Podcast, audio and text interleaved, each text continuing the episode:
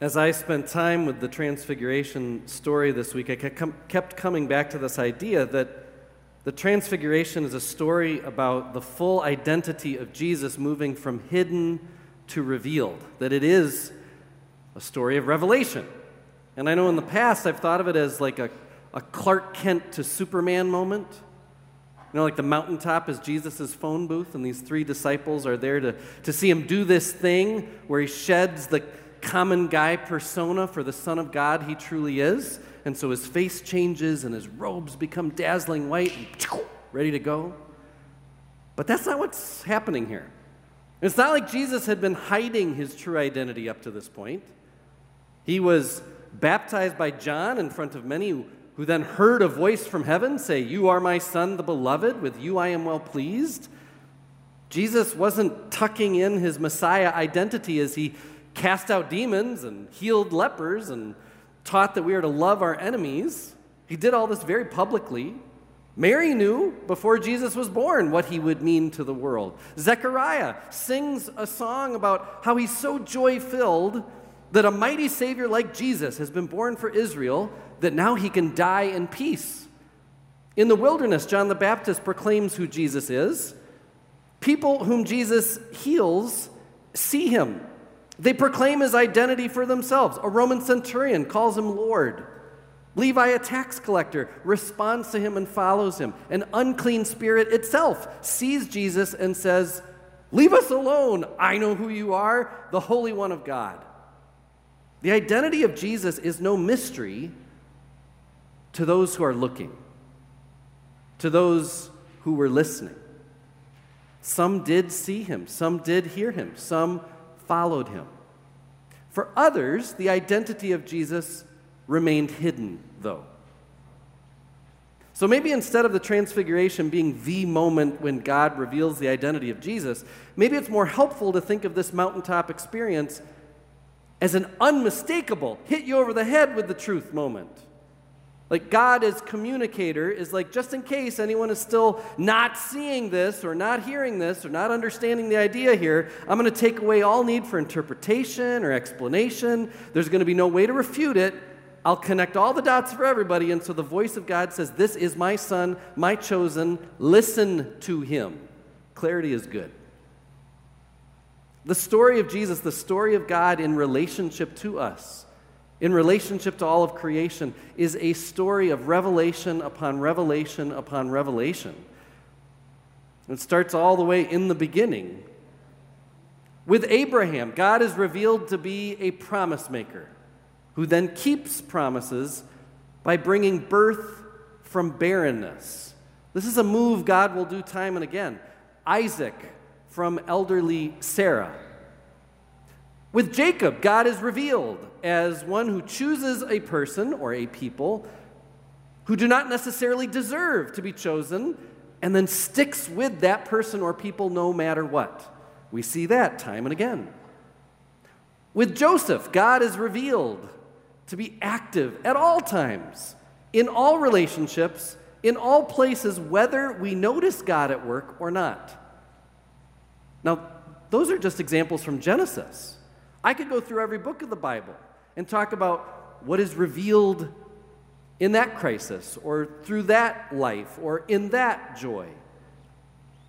But here's the thing I'd like for you to take home today revelations of God, who God is, how God works, are not only made to us through the stories of Scripture. God is also revealed to us in our own lives. As God's story connects with and intertwines itself into our story, are you looking? Are we listening? This theme of moving from hidden to revealed, for whatever reason, it made me think about sculptors this week. Now, I'm not a huge art aficionado, but back in my youth, I got to go to the Rodin Museum in Paris, where at the center of a grand garden is that famous sculpture, The Thinker. You can see it in your mind's eye. Now, I don't know how sculptors actually do what they do, but in my imagination, And I suppose it depends on the material that the sculptor is working with. But I imagine a sculptor standing in her studio while a bunch of movers roll in like a huge block of clay or whatever the material. And somehow, while looking at that block, the sculptor sees the sculpture inside of that block of material and then spends the next however long it takes to finish it simply removing the parts of that block that hide, that are on top of the figure within. It seems to me that a sculptor's job is to reveal something beautiful. All these thoughts of sculpting and creating led me to an article about one sculptor in particular. His name was Jean Louis Reyna. I've never heard of him, but his granddaughter Mariette, upon his death, wrote this lovely article in an online cultural platform called Never Apart. The first thing she says is to spend time with a sculptor such as my grandfather is to learn to look at the world. A ray of sunshine falling on a vase, a branch on a path. Every detail and moment becomes a subject to observation and the infinite possibility of fascination. The studio is a place of mysteries where the world is suddenly at hand, as if he had extracted the beauty from within. When was the last time you looked at a part of the world, maybe even a part that most think is ugly, or somehow usually gets judged as bad? When was the last time you looked long enough to notice the beauty. When was the last time you extracted beauty from within? Each of us has this power. As a husband, I vowed to extract beauty from a relationship that over the course of years sometimes doesn't always look or feel beautiful. As a parent, I feel called by God to convince my children that within the block of clay that is their person is genuine beauty that the world will always be better off for having. Always. As your pastor walking with you through frustrations about how we do church imperfectly, or bearing sadness with you in the wake of a diagnosis or a death, or holding anxiety, maybe fear amidst life's uncertainties, through all of it, you call me to see the grace of God and then to report back to you good news about the beauty that is in this world, that is made available by God, that is being experienced even now. Each and every one of us has the power to extract beauty from the world, and we do so when we take the time to offer the world our full attention.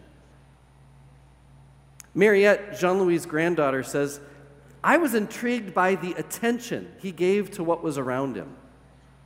The very act of truly looking at something, of being present with what is before you, carries that strong emotion, that of being touched.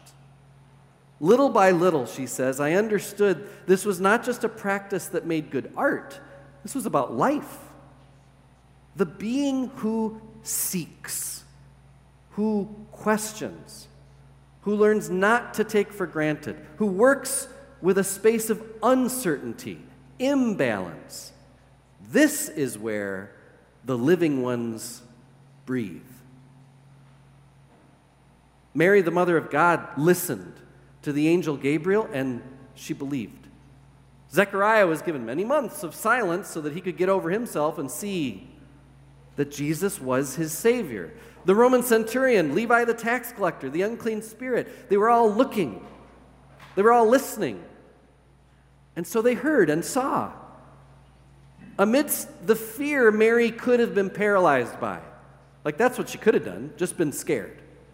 Amidst the pride and self righteousness that Zechariah could have held on to amidst the cultural boundaries that the Roman centurion could have allowed to keep him out of this good news. Amidst all the challenges, the gospel declares time and time again these examples of extracting beauty from a broken world rather than the easier thing, than to just extract fear and bitterness and complete so that everything can be divided and broken and die.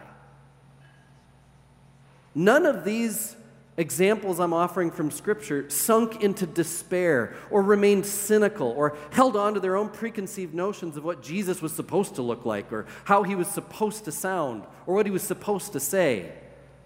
Instead, they saw him, they heard him, they received him. And that moved them to praise him as their God.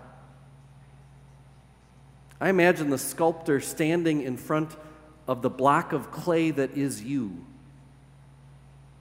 and just getting excited. Excited about how beautiful you're going to be. Which, of course, is what God has in mind, not just for you, but for all the others in this room. And for all the others in this world. What if we acted like we believed that? That God created each and every person in our lives, including ourselves, each and every person on this earth to be good, to have beauty. It would be harder to hate, wouldn't it? It'd be harder to exclude. It would be harder to dismiss people if we actually remembered God made them to be beautiful. It'd be harder to objectify someone, harder to not care about them because they're over there, they're not local harder to judge, harder to self loathe, harder to self harm?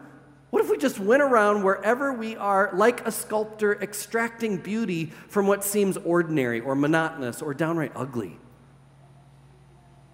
Jean Louis' grandson repeated a phrase he heard a lot growing up.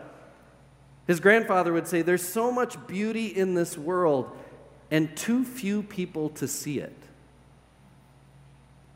The transfiguration of our Lord is that moment when God, just in case you missed it up to that point, God made it obvious that this Jesus is the beauty of the grace and love of God personified.